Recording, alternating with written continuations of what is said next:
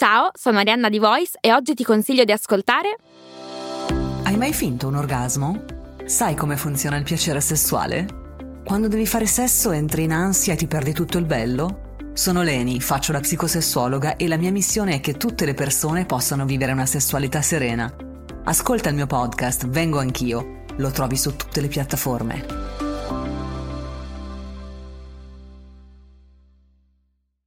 Avete mai pensato che a volte il tradimento è un modo per tornare fedeli a se stessi?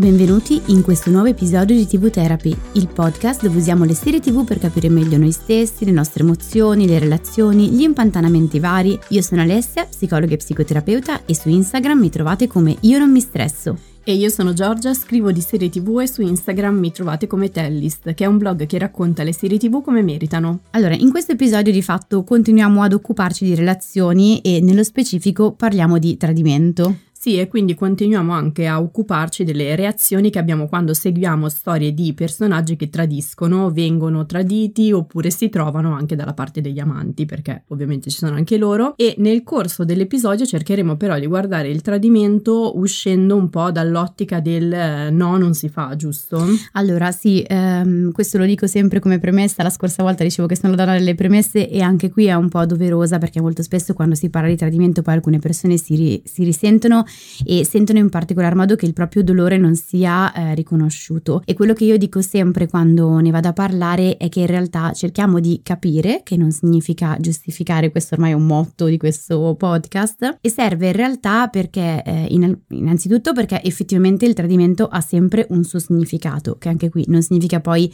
doverlo giustificare. E quel significato ha molto spesso un'importanza per tutti gli individui eh, coinvolti, quindi per i due membri tendenzialmente della coppia o appunto come dicevi tu eh, gli amanti e quel significato poi può essere utile sia nel caso in cui si decidesse di ritornare insieme sia nel caso in cui poi si dovesse proseguire con la propria vita. Quindi una riflessione e cogliere i motivi può avere sempre un, una sua utilità Detto questo, quale serie utilizziamo per parlare di tradimento? Beh, direi oggi andiamo sul semplice, niente di allegorico, nemmeno nel titolo, fedeltà. Di allegorico qui c'è il tradimento, che nella serie, così come nella realtà, in realtà ha un significato simbolico, sempre ha un suo significato. Brava, mi, stupisci sempre di più. La mia capacità di guardare tutte le serie tv. Esatto. Beh, ma la, la migliore l'ho fatta nel film di Wes Anderson, però. Cioè? Vita stupida. Che mi sono resa conto che in realtà non era tanto il contenuto in sé quanto fosse guardare come un'opera d'arte sullo schermo che scorreva davanti agli occhi con tutti i suoi colori.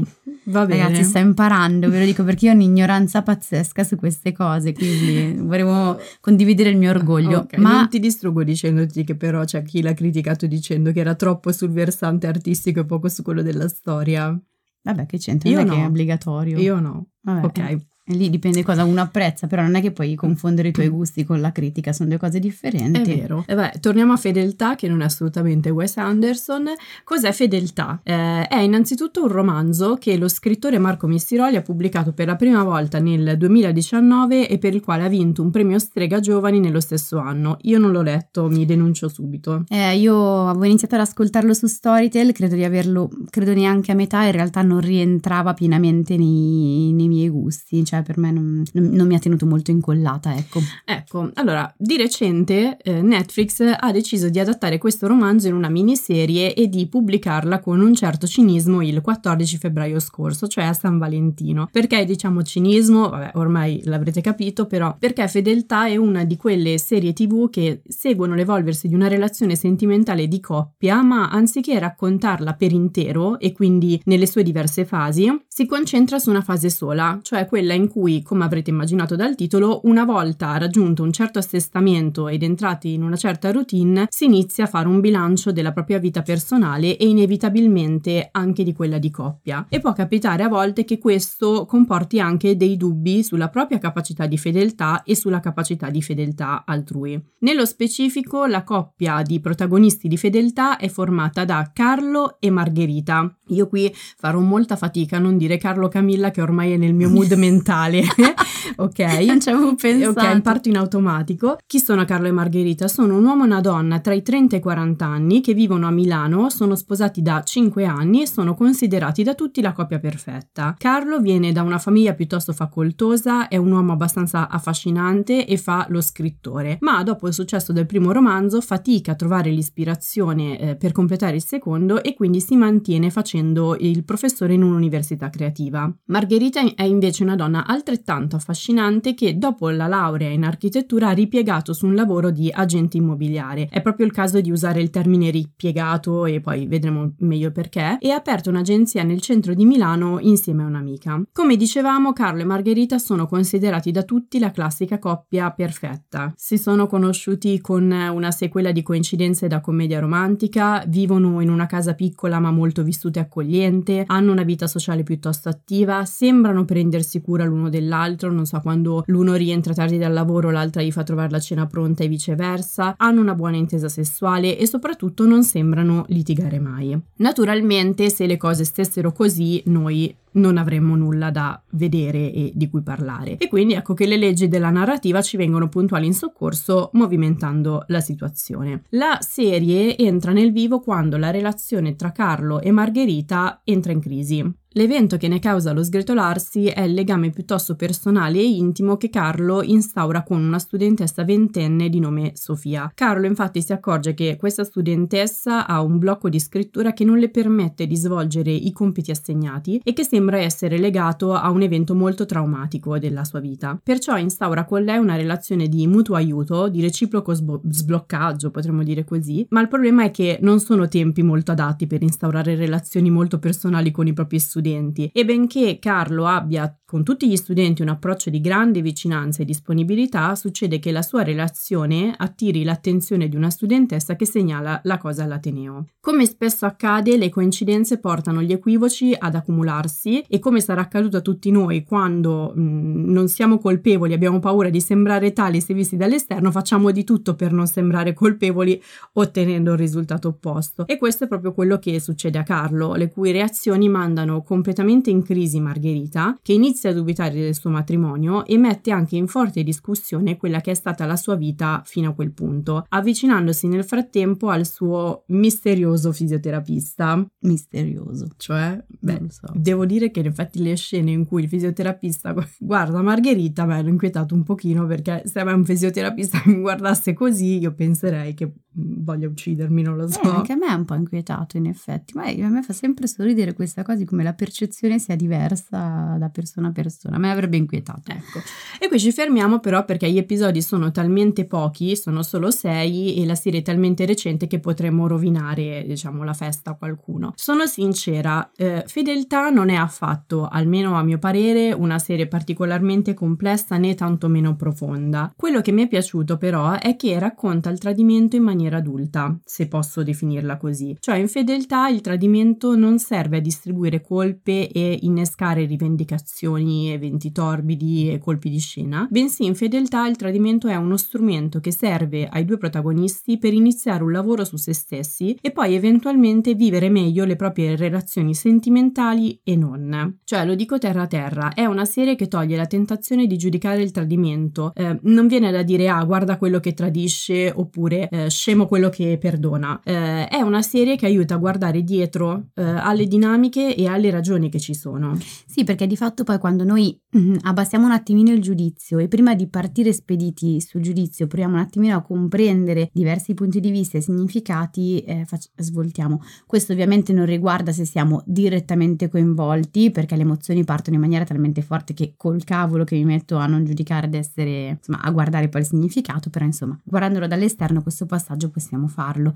E io devo dire che facendo questo mestiere e lavorando spesso con dinamiche relative al tradimento ho capito una cosa appunto, che se ci fermiamo a giudicare il tradimento, cioè se ci limitiamo a eh, tacciarlo come comportamento sbagliato, ci perdiamo proprio la capacità di capirne il significato, eh, che è una cosa che poi in realtà, come dicevo inizialmente, eh, torna spesso eh, utile a entrambi i partner. E me ne rendo conto è che lì per lì sembra assurdo, soprattutto se siamo noi quelli coinvolti e siamo noi quelli traditi. Però serve, vabbè, ovviamente alla persona che tradisce, perché spesso il tradimento indica un bisogno che viene espresso in maniera forte e quindi insomma mm, metterlo a fuoco ci permette di passare oltre e di guardare quel bisogno sottostante. Ma coglierne il significato serve anche a chi viene tradito e questo, lo ripeto e lo ribadirò mille volte, questo senza nulla togliere alla rabbia e al dolore che si prova, anzi, secondo me accogliendo il significato ci si può anche liberare da qualche zavorra. Diciamo che moltissimi sono i motivi per cui eh, si può tradire. Si può tradire perché si è poco avvezzi a eh, tollerare i limiti e una relazione in qualche modo rappresenta anche un limite. Eh, si può tradire perché in qualche modo mh, mm, può essere una nostra dinamica quella di fare molta fatica con la piacevolezza e con lo stare bene e dobbiamo sempre attuare inconsapevolmente un um, comportamento che va a sporcarlo e si può tradire perché fino a quel momento si è sempre fatti bravi e quindi ed è proprio su quest'ultimo eh, su cui voglio focalizzarmi. Ho sempre fatto la brava bambina e onestamente mi viene da parlarne al femminile perché la vedo spessissimo in pazienti donne in terapia però devo dire che obiettivamente cioè, è una faccenda che può riguardare anche gli uomini e la serie ce lo ricorda, insomma, perché la dinamica mi sembra che sia molto simile per entrambi in sì, qualche modo. abbastanza paritaria. Quindi eh, ho sempre fatto la brava bambina, ho sempre seguito le regole, mi sono uniformata a ciò che volevano gli altri, alla ehm, narrazione di famiglia e così facendo ho tradito me stessa, ho tradito me stesso. Cosa accadeva prima? Prima ovviamente non me ne rendevo conto di quell'essere brava, non mi rendevo conto eh, di, di, quello che stesse accadendo dentro di me, eh, sentivo sentivo solo una grande infelicità, ma anche eh, l'impossibilità di poterne parlare. E il tradimento è stata la prima cosa che ho fatto per rompere con quell'altro tradimento che era un tradimento verso me stessa. Questo lo metto un po' in prima persona perché è quello che eh, molte persone raccontano nel momento in cui ci si ferma ad ascoltare, no? Il momento prima del loro tradimento, cioè loro, la loro dinamica prima del tradimento. Ma per capire meglio direi di fare un passo indietro e possiamo usare la serie TV proprio mh, come si fa in terapia, individuale o di coppia che sia sia e osserviamo il momento in cui avviene il tradimento, cioè prima cosa da andare a osservare per cogliere il significato di quel tradimento lì è ehm, far caso al momento in cui avviene. Quel momento non è mai casuale, quindi io lancio sempre dei sassolini sotto forma di domande che in questo caso potrebbero essere com'era la situazione prima, in che momento si colloca il tradimento? Sì, allora ne abbiamo già parlato un po' prima quando abbiamo spiegato la trama, però ecco adesso riprendiamo pezzo per pezzo e approfondiamo un pochino. Io mi limiterò in questo episodio praticamente a fare un po' la voce narrante e anche un po' la voce del paziente. Questa parte me l'hai scritta te. Comunque, dicevamo nel nostro momento enciclopedico, in fedeltà, prima del tradimento c'è una coppia che di primo impatto sembra essere perfetta e molti appunto glielo dicono anche dall'esterno. Ecco, brava, il feedback che arriva dall'esterno, e, e pur in buonissima fede, spesso mantiene e rinforza le dinamiche che allargano le crepe della coppia. Quindi devi essere perfetto, va che bello, va che bei rinforzi che ti arrivano se sei perfetto. Sì, quella tra Carlo e Margherita è una coppia formata da due persone che eh, sembrano essere realizzate professionalmente, che non litigano mai apertamente, che sembrano essere sempre d'accordo su tutto, che se hanno avuto una giornata stancante escono a bere qualcosa e quindi sono molto lontani da quel rumore faticoso che spesso si trova eh, nelle famiglie. Sembrano parlare molto, anche se poi a ben pensarci in realtà è un parlare superficiale, ricco di sottotesti. I sottotesti, diciamoli così, nel gergo seriale sono quando l'attore dice una cosa ma le sue espressioni dicono un'altra cosa, è come se ci fosse un dialogo sottostante. È come quando ci mettiamo un sorriso sulla faccia ma sotto stiamo in un'altra maniera. Ecco la tua metafora preferita. Ed emozioni che non vengono colte, appunto. Eh, diciamo che a vederli viene proprio da pensare, beati loro, anche io vorrei eh, una vita così, però sappiamo che non bisogna mai invidiare troppo i personaggi. E nemmeno mai le cose che ci appaiono troppo perfette perché traballa sempre qualcosa esatto, sotto. quindi rimandiamo all'episodio di Friends e eh, il tradimento quindi sembra arrivare gradualmente. Le prime crepe si notano quando Carlo racconta a Margherita del malinteso. Tra l'altro lo chiamano proprio così, il malinteso, senza eh, citare con altre connotazioni la, la vicenda, si chiama proprio il malinteso. E lei ha una reazione così forte che sembra quasi esagerata agli occhi esterni e certamente è dissonante rispetto al suo comportamento fino a quel momento. Sì, quello che Margherita coglie nel, nel malinteso che sembra dare poi il via alla chiamiamola paranoia, eh, non è tanto una ricerca di fedeltà da parte degli altri, ma quasi la ricerca di una crepa che può finalmente rompere il vaso della perfezione e legittimarla a eh, tornare a respirare. Ecco, legittimata è stata una parola piuttosto ricorrente nelle riflessioni che ci sono arrivate eh, su Instagram.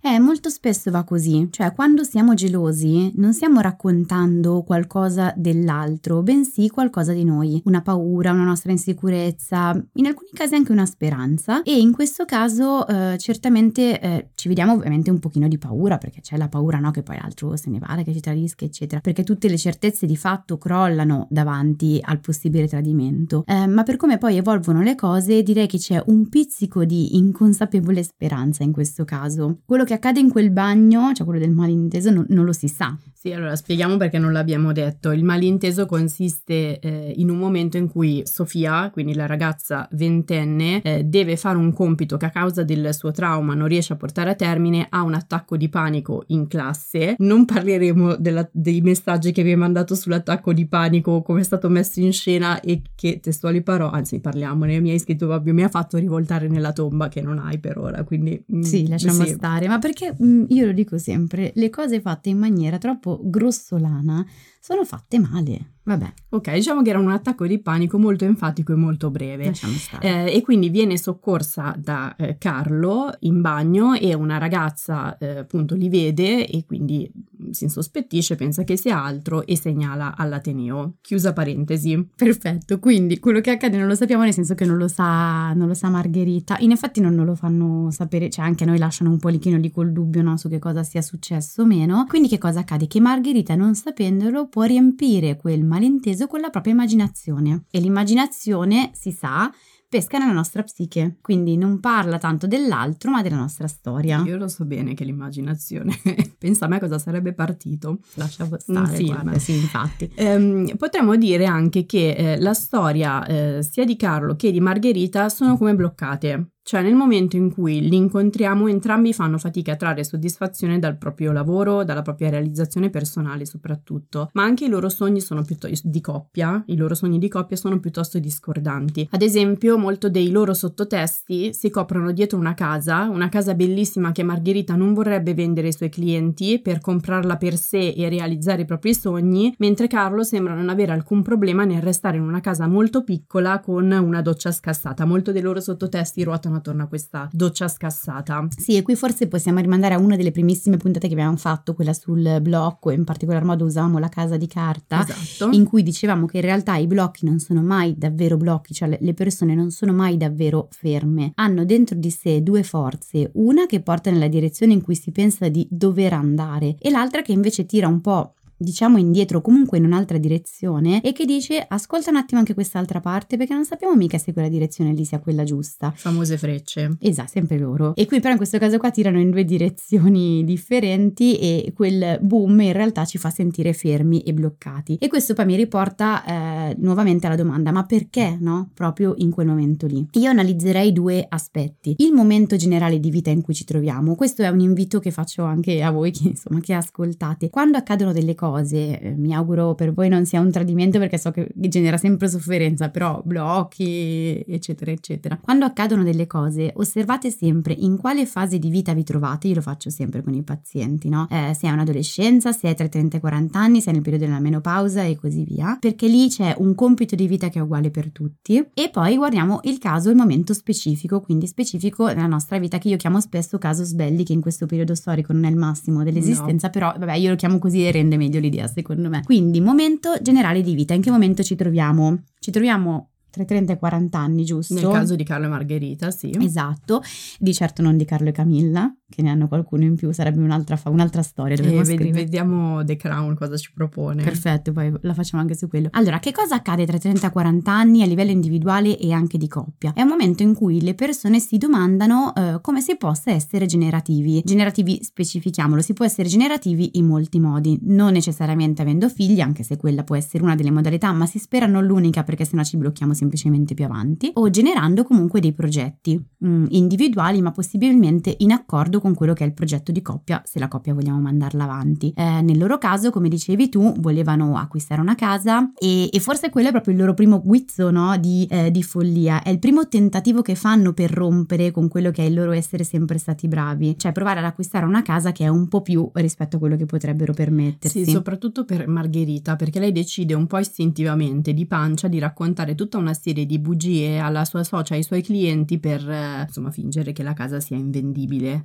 eh, e quindi comprarla lei. Ma come vedremo, per rompere con il bravo bambino, brava bambina, serve effettivamente qualcosa di un po' più forte e un po' più di, di rottura, un po' come in adolescenza. La lanciamo lì e poi la riprendiamo più avanti. E lancia cose, spara frecce. Cose. Sì. Ciò che accade però è che per fare quel passo generativo occorre fare prima un bilancio, quindi capire come si sia giunti fin lì, fino a quel momento di vita e mettere a confronto i sogni e i desideri che si avevano, non so, a 20 anni con la situazione attuale. Domande che in genere ci poniamo potremmo, forse anche dovremmo porci sono, sono stati realizzati? E se no, come mai? Ma mi interessano ancora quei sogni, quei desideri che avevo a vent'anni o nel frattempo la mia prospettiva e i miei bisogni sono cambiati, cioè sono ancora attuali o si sono modificati nel tempo? È legittimo anche quello, eh? cioè ci, ci, si va un po' in cortocircuito se cerca di portare avanti sogni che non ci rappresentano più. E la situazione attuale pur perfetta agli occhi altrui, mi soddisfa, soddisfa i miei bisogni. Quindi questa è un pochino la situazione generale, un po' il compito di vita che si ha in genere tra i 30 e, e i 40 anni. Poi c'è il, quello che io chiamavo appunto caso sbelli, quindi il momento specifico e quindi dalla situazione generale, dal momento di vita, dalla tappa di vita tipica no? eh, del, dell'essere umano in quella fase di età lì, si passa alla storia eh, specifica personale e di coppia. E in questo caso qui? Sì, nella serie si verifica quando Margherita viene messa al corrente del malinteso prima e poi le crepe eh, si ampliano man mano quando scopre eh, delle cartoline del padre che rivelano che la coppia dei suoi genitori, che è sempre stata apparentemente una coppia solida e unita, presenta anch'essa una falla e cioè un tradimento. Per Carlo, invece, il momento casus belli, giusto diciamo così, è il momento del blocco nella scrittura, che per lui quindi dura da un pochino più di tempo modo Carlo viene legittimato da Margherita stessa a mandare avanti quelle crepe, diciamo così, perché inizialmente l'accusa di essere esagerata, di non riconoscerla più, ma è proprio quell'ossessione, l'ossessione di Margherita, che lo spinge a dar voce alle proprie fantasie, a smetterla di essere fedele non tanto a lei quanto alla propria storia familiare. Esatto, secondo me il punto sta proprio qui, cioè a volte essere fedeli alla narrativa familiare ci porta poi a tradire di fatto noi stessi. Allora, parlo a nome del comitato ascoltato ascoltatori. Puoi c'è spiegare c'è meglio? un comitato ascoltatori. Eh sì, l'ho creato io in questo momento. Eh, puoi spiegare meglio che cosa significa narrativa familiare? Yes, allora è un po' la storia familiare, ma per come viene raccontata dall'esterno, quindi è l'immagine che la famiglia e i relativi familiari hanno di se stessi e include anche un po' le proprie regole, esplicite o tacite che siano, i propri valori, ma anche un patto. Mm, noi facciamo sempre un patto relazionale in coppia, familiare, quindi se, ci, se si riesce a mantenersi entro quell'immagine, se sarai fedele all'immagine, alla narrazione familiare, allora tutto ok. Se ti distacchi dall'immagine familiare, se ti separi da essa, allora ci stai tradendo, vedi un po' tu. Non è così in tutte le famiglie, ovviamente, questo però sembra essere il background. Sì, cosa che la mamma di Margherita non fa, anzi a un certo punto le dice proprio che se ai propri tempi non c'era altra via se non quella di essere fedeli alla famiglia e rimanere insieme a qualunque costo, oggi gli strumenti, diciamo così, si hanno e, e, e quindi Margherita ha la libertà di scegliere, viene in qualche modo legittimata, legittimata dalla madre,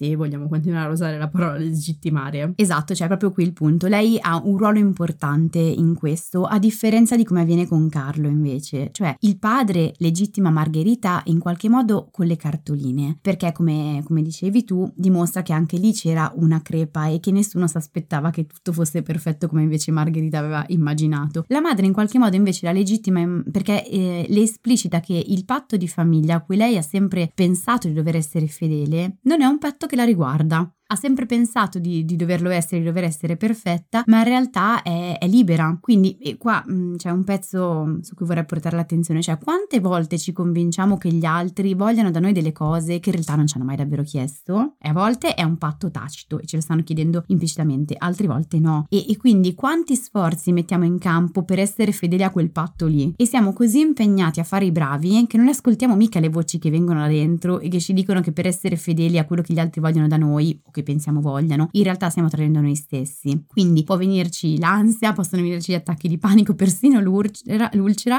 ma noi andiamo via dritti cioè dritti a seguire quel patto lì. E se questo malessere diventa sempre più diffuso, siamo più propensi a guardarci intorno in cerca di una legittimazione eh, per, un, per, attuare un cambiamento no? rispetto a quell'essere bravi, come è sempre stato. E se ben ci pensiamo, anche nella serie il tradimento avviene nel momento in cui c'è qualcuno che, come dicevamo, legittima a farlo, eh, o c'è un segnale che la persona, ormai esausta dall'essere bravo, coglie come legittimazione. E mh, mm, capita spesso alle persone, anche qui, soprattutto direi donne, donne perché c'è proprio anche una pressione mol- sociale sull'essere brava bambina, signorina, ma prima o poi arriviamo co- sulla quella puntata in cui mettiamo a fuoco come anche gli uomini abbiano una dinamica simile, sì. pur con una, ovviamente sfumature e pressioni sociali differenti e quindi sembra che per dar voce ai propri bisogni si debba quasi chiedere il permesso, no? Scusi, posso farlo? E a me è una cosa che fa sempre molto sorridere, un sorriso ovviamente fatto con tenerezza, perché queste persone in qualche modo aspettano il permesso anche per rompere con l'essere brava bambina e bravo bambino, che è la cosa che invece richiederebbe una ribellione. Caro Tony Soprano. Beh, lui forse esagera però.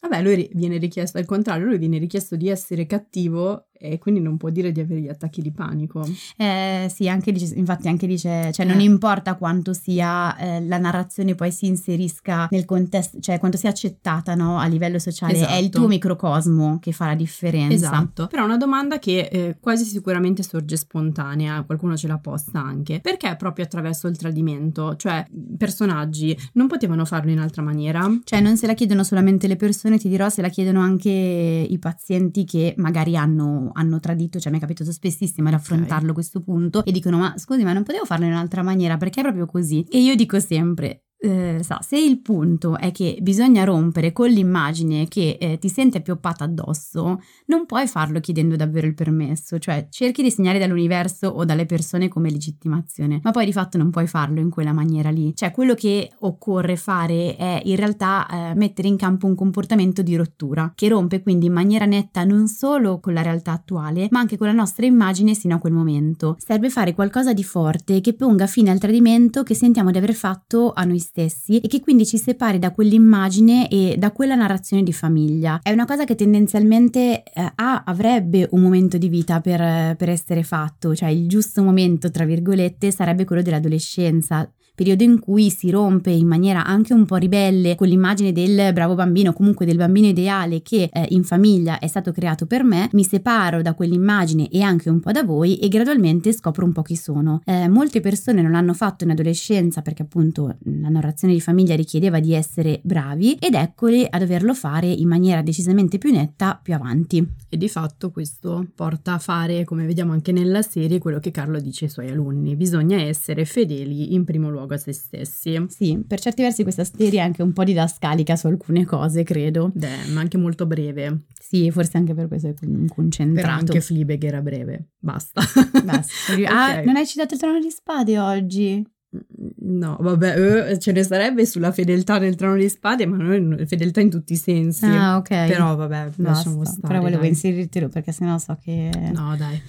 Ok, allora, dopo queste spiegazioni sul tradimento, io mi sono segnato alcune domande che ci sono arrivate e che mi hanno colpita molto. Quindi direi di inserire un momento one shot, domanda-risposta. Sei pronta? Vai, metto le cuffie. Allora, andiamo con la prima. Un giorno capisci quanto ti sei messa da parte e sembra più facile riconoscere ricominciare da sola. A me ha colpito quel ricominciare da sola. Sì, che infatti in genere è un po' fittizio, nel senso che comunque non risolve la dinamica, perché la vera difficoltà in realtà è rompere con quella che è l'immagine dell'altro che ti è stata un po' piopata addosso con la narrazione, dicevamo, e rinegoziarla e in qualche modo mostrare anche all'altro che abbiamo altre parti di noi. Ricominciare da soli in realtà bypassa il problema, cioè bypassa la narrazione, si lascia semplicemente mi separo senza in realtà poi rinegoziare eh, il, il, problema, rinegoziare la narrazione di famiglia. Quindi ehm, molto spesso viene da farlo perché sembra che rompere e ricominciare da soli sia più semplice, ma se non abbiamo affrontato il pezzo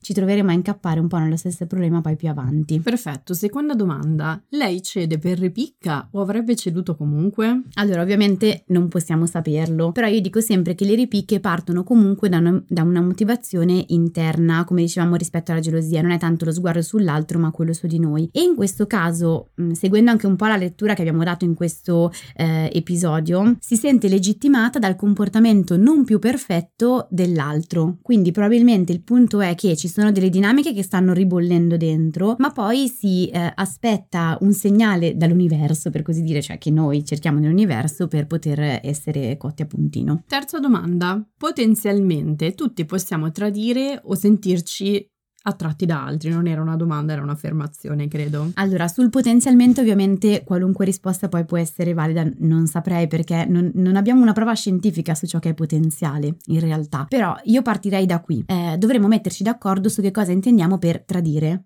Perché mi sono resa conto che non c'è un accordo universale su questo. Una chat spinta è un tradimento? Sentirsi attratti da altri, che in realtà questo dovrebbe essere abbastanza naturale in realtà nell'essere umano, però ci sono alcuni che considerano anche quello tradimento. Molto spesso poi, in questo parentesi, in terapia poi si lavora sul bisogno di controllo della mente dell'altro quando si pensa che anche insomma, si è gelosi insomma delle possibili attrazioni o fantasie dell'altro. Sì, c'è anche un momento del genere in fedeltà quando la socia dice a Margherita che per lei ad esempio sentirsi attratti da altri non è un tradimento. È vero, altra legittimazione. Altrimenti saremmo tutti traditori. Sì, assolutamente assolutamente. C'è chi lo dice e c'è chi non lo ammette. E quindi io girerei in realtà questa domanda anche sull'essere fedeli, cioè perché sono fedele? Che sembra una domanda molto banale, ma in genere la risposta apre interessanti spunti di riflessione. Magnifica. Grazie. Quarta domanda. Guardandola ho pensato che il tradimento fosse la voglia di rivivere le prime volte. È possibile? Allora, questa è una delle possibili motivazioni del tradimento. Mm, non è ovviamente la motivazione universale, può esserci anche questa all'interno della serie, cioè rivivere non tanto la prima volta in sé, quanto il modo in cui la prima volta ci ha fatti sentire sentire, anche perché le prime volte mh, mm, sono molto uniche da un punto di vista emotivo e a volte tradiamo proprio perché abbiamo bisogno di sentirci in un primo modo, quello della prima volta o modalità che invece non abbiamo mai sperimentato e sentiamo di voler sperimentare prima di morire, non lo so. Quinta domanda molto interessante direi. Una persona ci ha scritto non credo che la guarderò perché il pensiero del tradimento mi disturba e fa male. Allora, come dice la domanda stessa, il punto non è il guardarla quanto il pensiero, è quello a fare male e quindi quindi guardarla o non guardarla non fa la differenza perché troviamo sempre il modo per posare il pensiero sulle cose che in qualche modo ci fanno male. Evitarle è un palliativo. Quindi spesso in realtà accade proprio il contrario. Eh, guardarlo più da vicino permette di dare un senso a quel male e quindi quasi paradossalmente smette di fare male ma assume una struttura e quindi anche non è più una sensazione, un'emozione senza alcun pensiero alla base. Assumendo dei significati è un qualcosa anche di più solido che ci colpisce meno. E questa roba qua io vi parlo spesso della terapia relativa ai traumi e nei traumi è particolarmente vero, cioè i, i traumi, le esperienze traumatiche fanno male finché non le affrontiamo, poi non basta tirarle fuori come in Nine Perfect Stranger ci no. hanno detti, però poi eh, tirarle fuori implica dare una struttura, implica doverlo narrare magari a qualcun altro ed è quella cosa lì che ci permette poi di affrontarlo e dargli una dimensione diversa. Sì, che poi è la cosa che dicevo in partenza che secondo me è il merito di questa serie e eh, anche di una serie che l'ha fatto ancora meglio che poi consigliamo nelle tre serie suggerite finali. L'ultima domanda. C'è una persona che invece si è messa più nei panni degli amanti ed è l'unica domanda che ci è arrivata al riguardo. E questa persona diceva: Sembra che alla fine le ragioni che hanno spinto Carlo e Margherita a lasciarsi vengano messe da parte ed entrambi tornino sui loro passi, in sostanza usando gli amanti. Quindi gli amanti sono desiderati solo quando c'è qualcosa di proibito perché vincolati dal matrimonio, dopo non contano più nulla. Allora, secondo questo pezzo qua è interessante, però io ricordo sempre che la narrazione che facciamo delle cose racconta qualcosa di noi e delle nostre paure, che non significa essere stati necessariamente nella posizione di amanti, boh, magari sì, ma tendenzialmente che quella può, la, la, insomma, l'essere usati e sentire di, eh, che l'altro ci si relaziona a noi solamente in maniera strumentale e non per piacevolezza emotiva, molto spesso è più una nostra paura che una realtà. Per esempio, in questa serie, dico la verità, io non l'ho notato tanto quell'aspetto e anzi, secondo secondo me uno dei meriti insomma di questa serie è proprio quello di dare una, dim-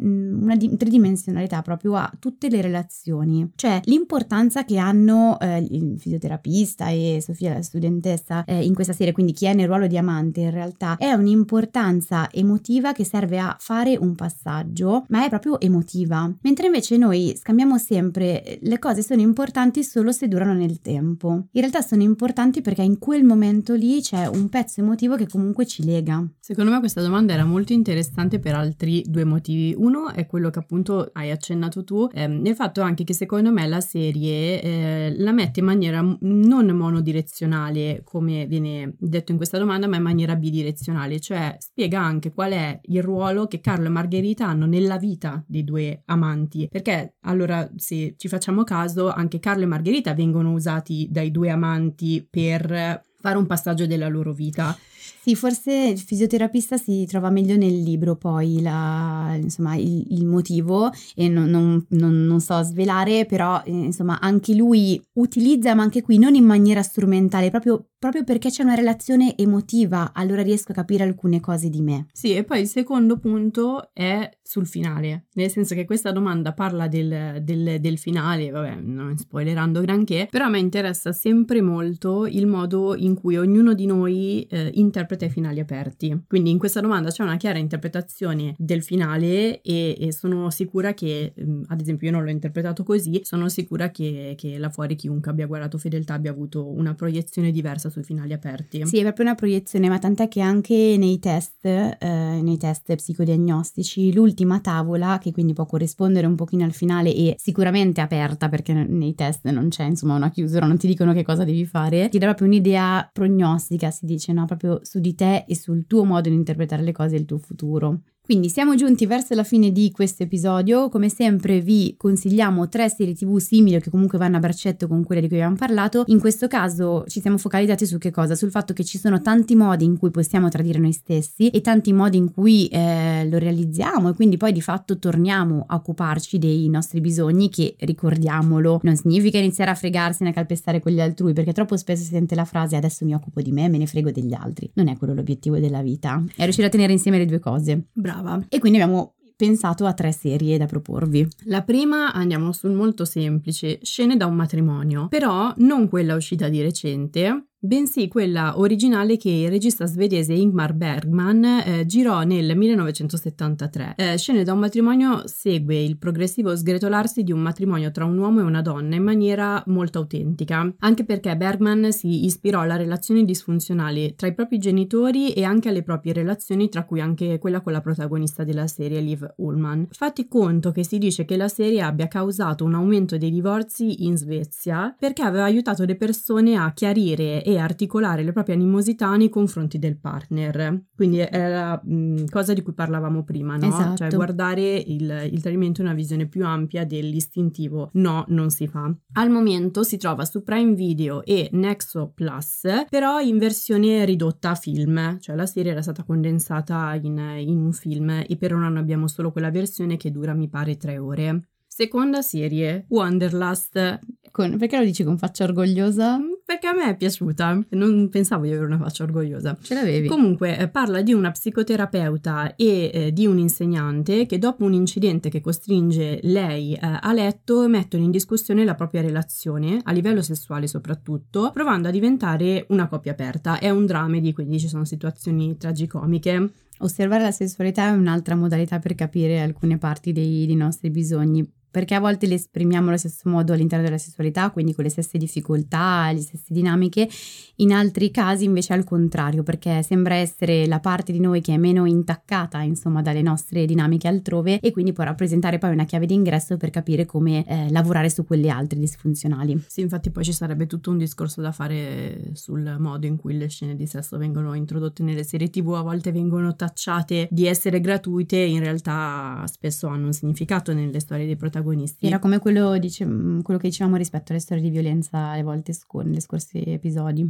Non tirerò fuori il trono di spade. Oh, Comunque, miseria. al momento Wanderlust si trova su Netflix. L'ultima serie si chiama Shining Veil. È una serie eh, nuova che io mm, ho avuto modo di vedere in anteprima ed è una commedia horror dove eh, Courtney Cox, cioè la eh, Monica di Friends, È un'ex ragazza ribelle diventata famosa per aver scritto un romanzo porno soft che si trasferisce con la sua famiglia in una vecchissima eh, casa in una cittadina piccolissima per cercare di risolvere innanzitutto un blocco dello scrittore lungo 17 anni e recuperare il suo rapporto con i figli e con il marito dopo aver tradito quest'ultimo. La serie si focalizza su delle visioni terrificanti che lei inizia ad avere, eh, lei non capisce se, sia, se siano i farmaci per, per la depressione o se sia posseduta, però ormai abbiamo imparato bene a capire che eh, nelle serie tv è sempre allegoria di qualcosa di più profondo. Esatto, e questa serie Shining Veil esce il 6 marzo su Stars Play. Perfetto, quella televisione peraltro mi interessa perché si ritrova spesso nel, anche nei, nei, pazienti che non necessariamente è, è, segno di sintomi come le allucinazioni per esempio, quindi non è necessariamente sintomo di, di schizofrenia, ma si trova ad esempio magari non sono proprio visioni ma sono tipo flashback, pensieri intrusivi e appunto quando si parla di di traumi, per esempio. Poi è un horror comico, quindi puoi vederlo. Forse sì, vediamo. Comunque stavo pensando che anche Monica di Friends, cioè quindi Courtney Cox in realtà rompe con la sua perfezione del passato, del, del passato, perché in Friends lei è quella perfettina se non ricordo mm-hmm. male e qui invece evidentemente ne ha combinate. È vero. Comunque. Siamo giunti alla fine di questo episodio, quindi ci vediamo eh, al prossimo episodio e quindi la prossima settimana. Se avete dubbi, domande, curiosità su come vi fanno sentire le serie tv che state guardando, ci trovate ogni mercoledì eh, su Instagram, in particolar modo sul canale Io non mi stresso e su Tellist con la Y. E vi ricordiamo che la TV Therapy esiste anche come terapia di gruppo, se volete rimanere aggiornati sui nostri gruppi in partenza o inserirvi in lista d'attesa, seguite il podcast o iscrivetevi ai nostri canali. Al prossimo episodio. Al prossimo episodio. Particolare eh... non ti vai. guardo. Siamo degli astucci in mezzo. Vai, vai. Quindi fate le dove... Le dove Poi? Vai. Puoi suonare anche un tamburino? ce l'ho, non ce l'ho. Um, sì, mi, mi, scrocchia l'anulare. Ma perché ti stai scrocchiando le dita? Non me le sto scrocchiando, scrocchia da solo. Vado a... Sì, rimani qua, io vado a mangiarmi una banana. Oggi Voice ti consiglia... Ciao, sono Zoe Epifani se cerchi il podcast perfetto per motivarti e fare il tuo glow up nel 2024, And Now What è proprio quello che fa per te. Lo trovi su tutte le piattaforme di podcast. Ci vediamo lì.